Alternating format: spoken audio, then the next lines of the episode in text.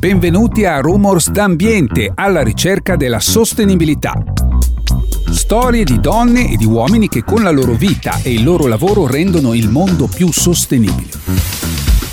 Le vicende dei protagonisti del passato che hanno fatto la storia della sostenibilità e le interviste ai protagonisti di oggi.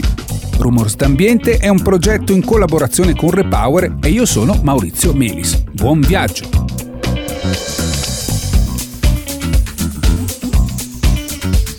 Nell'ultimo appuntamento di Rumors d'Ambiente con la storia abbiamo raccontato le vicende di John Muir, l'uomo eh, la cui voce fu capace di convincere il congresso americano a istituire il parco di Yosemite, eh, un parco meraviglioso, e a dar vita di fatto al sistema eh, di parchi degli Stati Uniti che probabilmente è ancora oggi il migliore al mondo per quanto concerne la tutela della natura selvaggia. I parchi naturali fanno parte della tradizione, diciamo, sono presenti in Italia eh, anche qui ormai da circa un secolo e però come nel resto eh, d'Europa sono parchi diversi perché sono parchi che non sono nati circoscrivendo delle aree geografiche disabitate e selvagge. Questo perché la mano eh, dell'uomo in Europa ha modificato buona parte eh, dell'ambiente naturale primigenio già secoli, già secoli, fa. Insomma in Italia i parchi sono luoghi abitati da eh, comunità anche umane che vivono da secoli all'interno del loro territorio e che di quei luoghi sono di fatto poi parte integrante. Insomma, la sfida per i parchi in Italia è una sfida per certi versi anche più complessa di quella della conservazione della natura, che naturalmente rimane eh, come dire, il primo obiettivo di qualunque parco naturale. Allora, dei parchi, e in particolare dei parchi italiani, parliamo con Giampiero Sammuri, che è presidente di Federparchi e del Parco dell'Arcipelago Toscano. Benvenuto, benvenuto Sammuri. Grazie, grazie, bentrovati. Allora, parchi molto diversi, no? quelli italiani da questi parchi americani nati intorno alla metà dell'Ottocento, nella seconda metà dell'Ottocento. Beh sì, sono, sono, diversi, ovviamente sono diversi da tanti punti di vista, dall'estensione eh, ovviamente, eh, dal, anche le caratteristiche, le, come si intrecciano con in Italia con la presenza umana e poi anche dagli elementi di biodiversità che, che tutelano. Ecco, questo però è il fil rouge magari che lega le aree protette italiane a quelle certo. americane, cioè che lo scopo è sempre quello, ecco, quindi certo, lo la biodiversità eh. principale eh. È, è, quello. Senta, allora ci racconti un po' il sistema dei parchi italiani eh, in numeri, in quanta parte per esempio del territorio occupano, a parte che abbiamo molti tipi di parco in Italia, il che non rende facile il conteggio.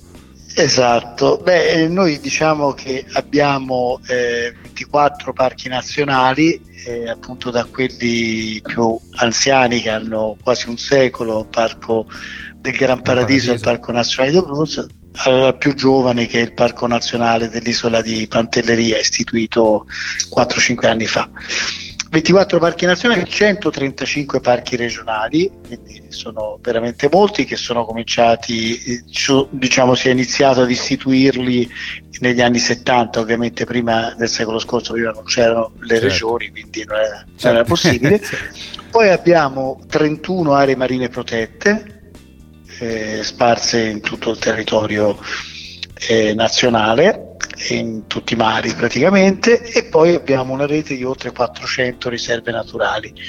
Sommando mm. tutto questo, ivi comprese le cosiddette aree Natura 2000, quindi eh, in SIC e ZPS interesse comunicare, arriviamo circa a un 20% a terra, eh, superficie protetta, e un 15% a mare. Diciamo che l'Unione Europea ci chiede entro il 2030 di arrivare al 30% sia a terra che a mare. Senta, quante persone abitano nei parchi italiani?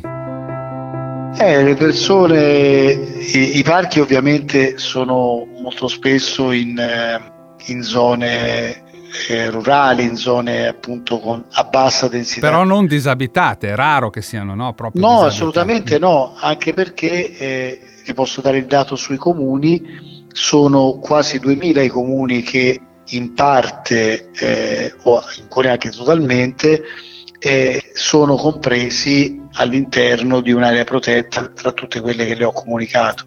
I comuni in Italia sono 8.000, quindi un quarto sono questo. Chiaramente la popolazione non è un quarto perché certo. le, le, grandi città, insomma, magari, però ecco, ci sono anche tanti parchi periurbani, no? ad esempio Roma, Milano eh, hanno tra, tra, tutte e due una quindicina di, di, parchi regionali inseriti nella fascia periurbana, insomma, no? certo, quindi certo. non è che anche le grandi città non hanno parchi, parchi con caratteristiche chiaramente un po' diverse no? da quelli che possono essere i parchi alpini, appenninici certo. o insulari, però so, sempre parchi sono.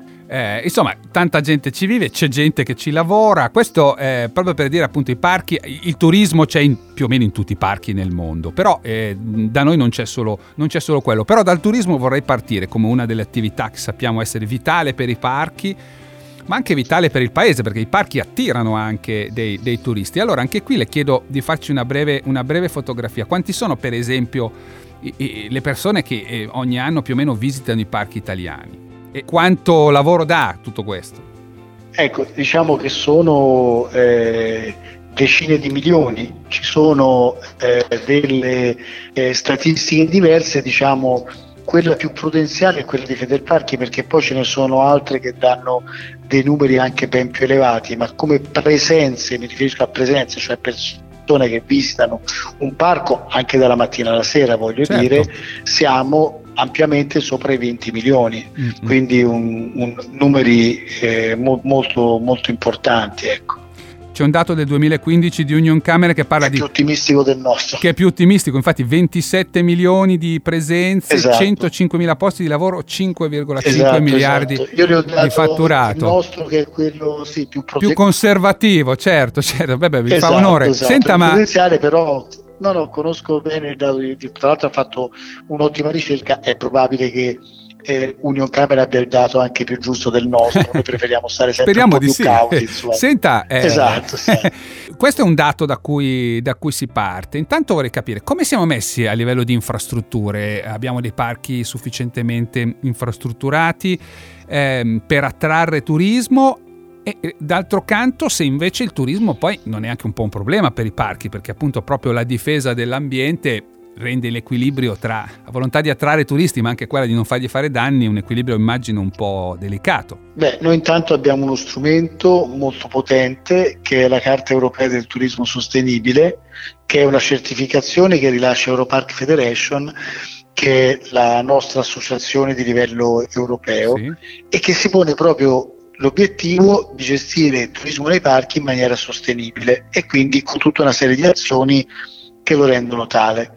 E le infrastrutture ovviamente nei, nei, parchi ci sono, l'infrastruttura più importante in un parco è la rete sentieristica naturalmente, certo. no? perché il turismo è un turismo in prevalenza escursionistico e quindi noi abbiamo una rete molto importante di sentieri all'interno dei parchi e poi ci sono anche tutte le altre infrastrutture collegate a queste che sono i centri visita, i centri informazione ovviamente e poi le strutture ricettive che ovviamente non gestisce salvo rari certo, casi certo. direttamente i parchi però che sono comunque presenti sia all'interno dei parchi che nelle immediate vicinanze. Ecco, quindi l'infrastrutturazione c'è, tra l'altro immagino che proprio questa storia di presenza umana all'interno di queste aree, eh, da, dal punto di vista per esempio dei sentieri, sia stato un bene, nel senso vi sarete anche trovati in buona parte già, già fatti, no? Cioè i sentieri che gestisce e manut- manutengono i parchi sono dei sentieri già preesistenti, eh, magari... Certo qualcuno abbandonato da tempo perché magari non è più necessario, no? però eh, il sentiero esisteva e quindi magari al parco è stato sufficiente ripristinarlo. No? Senta, il turista parcofilo, chiamiamolo così, è effettivamente un turista più attento? Assolutamente sì e poi diciamo anche che eh, questo tipo di turista è anche nel corso degli anni migliorato nel senso che la sensibilità da questo punto di vista è aumentata ecco, su come ci si comporta all'interno di un parco. Poi noi stressiamo moltissimo eh, la necessità di utilizzare guide di andare all'interno dei parchi accompagnati da guide perché eh, che succede? C'è stato veramente un, un, incremento notevole delle presenze all'interno dei parchi no? e questo ci fa molto piacere negli ultimi anni, però spesso sono delle persone che eh, non, non, hanno mai mm. eh, visitato effettivamente quello che va con le ciabatte in montagna per capirsi bravissimo ecco. bravissimo e quindi noi consigliamo noi consigliamo bellissimo che volete andare in un parco no? soprattutto le prime volte fatevi aiutare da una guida no? sì, che sì. vi consiglia l'equipaggiamento giusto e vi insegna anche i comportamenti da tenere eh, quando ci si muove in un ambiente naturale, ecco. sia per la sicurezza propria che anche per la tutela della biodiversità. Ecco, adesso ci arriviamo. Prima mi faccia toccare un altro tema che è quello della eh, produzione, mi lasci così dire, di cibo che avviene nei parchi. C'è un ruolo, credo, no? nei, nei, nei parchi, nella produzione di tutta una serie di specialità gastronomiche del nostro paese. Certo, certo, assolutamente. Ma intanto c'è da dire per quanto riguarda la parte mare, grazie a tante azioni virtuose, in rapporto anche col mondo della pesca, escono da aree protette marine come da parchi con estensione a mare eh, prodotti di alta qualità eh, da questo punto di vista, quindi per la parte pesca. E poi c'è tutta la parte terrestre, ovviamente con prodotti di altissima qualità di tipo agricolo oppure prodotti anche dell'allevamento, dai, dai mm. formaggi alle mm. stesse carni che vengono fatte dentro il parco. Mm, oramai ci sono centinaia di prodotti certificati all'interno dei parchi come DOC, DOP, IGT e, e che chiaramente eh, si possono acquistare e consumare all'interno dei parchi stessi. Raramente si mette a fuoco questo aspetto di quanto poi l'economia di questi parchi sia anche collegata all'economia dell'enogastronomia, che sappiamo essere molto importante nel nostro paese. Eh sì, un'altra ricerca fatta una quindicina di anni fa sui parchi della Toscana distingueva il turista eh, parco dal turista balneare, cioè quello che magari andava solo al mare e faceva vedere come il turista parco, virgolette, era molto più incline proprio all'acquisto dei prodotti tipici e quindi ecco che questa, questa sinergia eh, si realizza con eh. molta facilità all'interno dei parchi. Mi scusi, ma qualunque passeggiata in montagna trova il suo culmine nel ristorante in cima alla montagna, no? O sbaglio? Insomma, se no cosa ci si va a fare?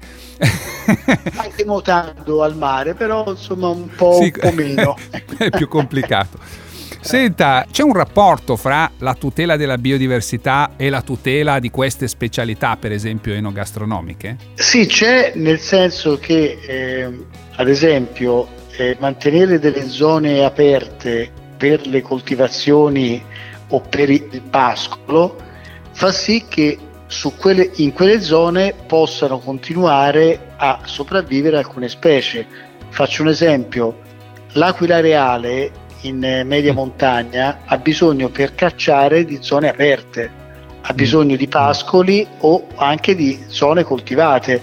Se c'è la foresta non può cacciare, no? certo. quindi diciamo il mantenimento di queste zone, ma molte anche specie vegetali che sono da zone aperte sopravvivono se si mantiene ad esempio una superficie a pascolo. Peraltro oggi si parla molto dell'assorbimento della CO2, forse non tutti sanno che una prateria alpina assorbe più CO2 di un bosco di conifere, ah, ecco. come ad esempio non molti sanno che una delle formazioni che assorbe più CO2 sono le praterie di Poseidonia in mare, più di una foresta.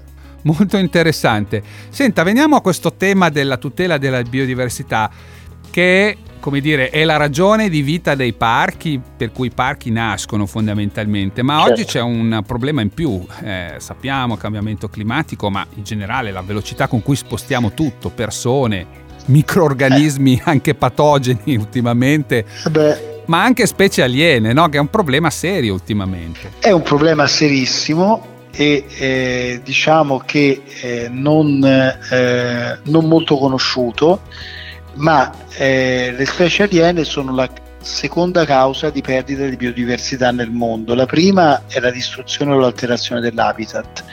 ma la seconda sono la diffusione delle specie aliene, che peraltro quando scegliamo alcune situazioni particolari come ad esempio le isole, sono state la prima causa di estinzione di specie negli ultimi 500 anni. È una cosa molto poco conosciuta questa. Mi faccia un esempio o due. Allora, eh, uno, cioè, ce ne sono alcuni quelli clamorosi.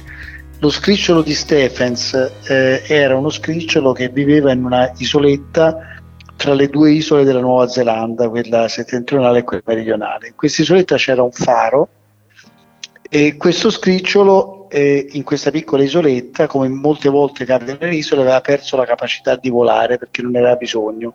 Era uno scricciolo che saltellava e mangiava insetti all'interno di quest'isola in completa assenza di predatori, perché i predatori non c'erano.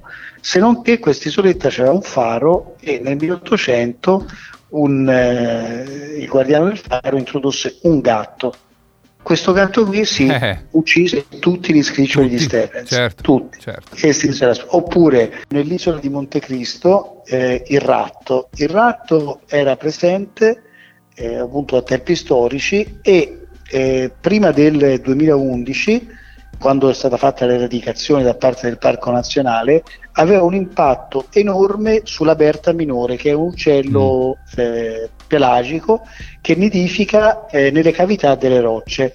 Praticamente i ratti eh, si mangiavano o i nidiacei o le uova mm. e il successo riproduttivo era del 3%, cioè su 100 coppie si involavano tre piccoli. Levato il ratto, il successo riproduttivo è, ha superato l'85%, cioè su 100 coppie 85 giovani si imbolavano e questo è un esempio proprio di casa nostra. Questo ci fa capire come una singola specie, no? sono famosi anche gli esempi in positivo, la famosa reintroduzione del lupo nel, nel parco di Yellowstone che, che fece, fece storia, ma anche nei parchi italiani il lupo ha cambiato letteralmente il paesaggio. Insomma, a volte basta una specie così imponente come il lupo, ma un po' più piccola anche come il ratto, per fare un disastro, certo. le dici. Nei fiumi credo che non siamo messi bene, o sbaglio? Nei fiumi siamo messi malissimo perché ci sono tantissime specie ehm, ittiche appunto che non sono eh, originarie dell'Italia e che insediano a livello di competizione eh, le specie italiane, il caso più emblematico è il siluro ad esempio, eh certo, no? certo. Per, dirne, per, dirne, una che crea ovviamente tantissimi problemi alla fauna autoctona.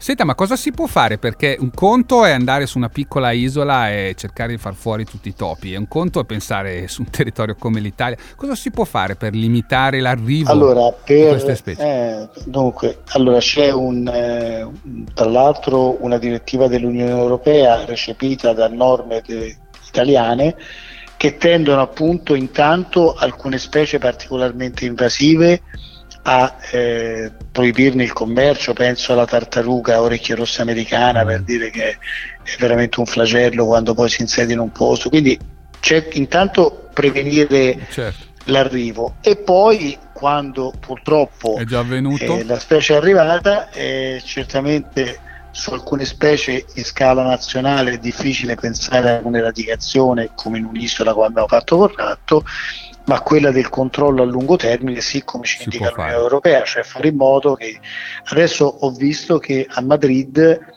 eh, praticamente il, il, comune sta facendo un'opera di eh, eradicazione, cioè di, no, di eradicazione non ce la farà, ma insomma di controllo del parrocchetto, eh, anche lì una specie invasiva, so, alcune decine di migliaia ne vuole levare. Insomma ci vuole poco a commentare che queste sono veramente quelle situazioni in cui prevenire costa molto meno, costa molto meno oh, che curare, diciamo. vari ordini di grandezza probabilmente, questa è la differenza. Assolutamente, assolutamente. Senta, il piano nazionale di ripresa e resilienza. Eh, voi avete fatto sì. nove proposte, tra l'altro ho letto tre a costo zero, che non è mai una cattiva esatto. idea. ecco, insomma, cosa serve al sistema dei parchi italiani? Peraltro per il momento non hanno accolto nemmeno quelle a costo zero, quindi speriamo che in un, in un prossimo bene. futuro, visto visto che sono previsti ancora dei decreti semplificazione, rilancio, eccetera, eccetera, almeno quelli a costo zero, anzi addirittura sì, sì. alcune delle proposte che abbiamo fatto fanno anche incassare dei soldi allo Stato, però insomma, vabbè. Di questi tempi va, va di moda più spenderli che incassarli, diciamo. Sì, sì, appunto, però, se, però se, se, non ce le fanno nemmeno incassare, eh, però vabbè.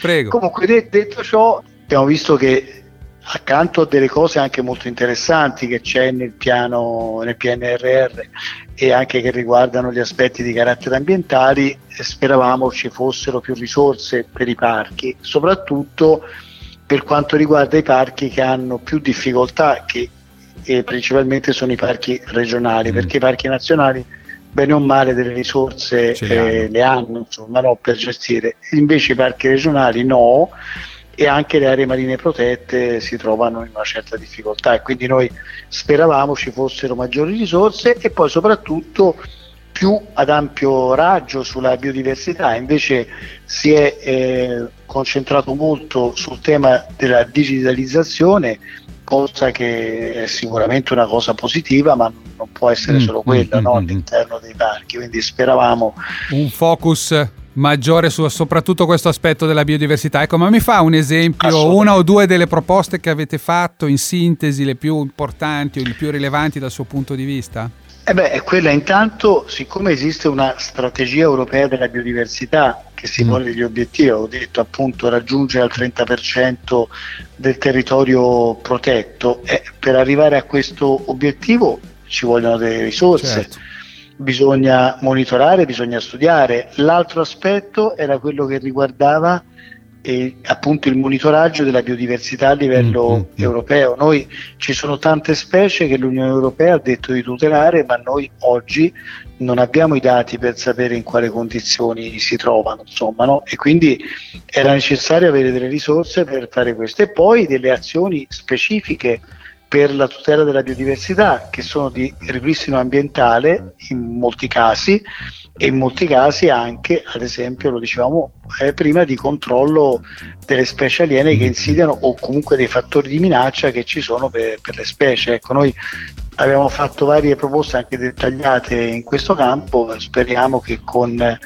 ulteriori eh, approfondimenti diciamo, ne, ne, vengano fuori altre di risorse. Ecco anche perché le nostre sono tutte proposte ipercantierabili, nel mm, senso mm, che basta sì, ci sì. le risorse.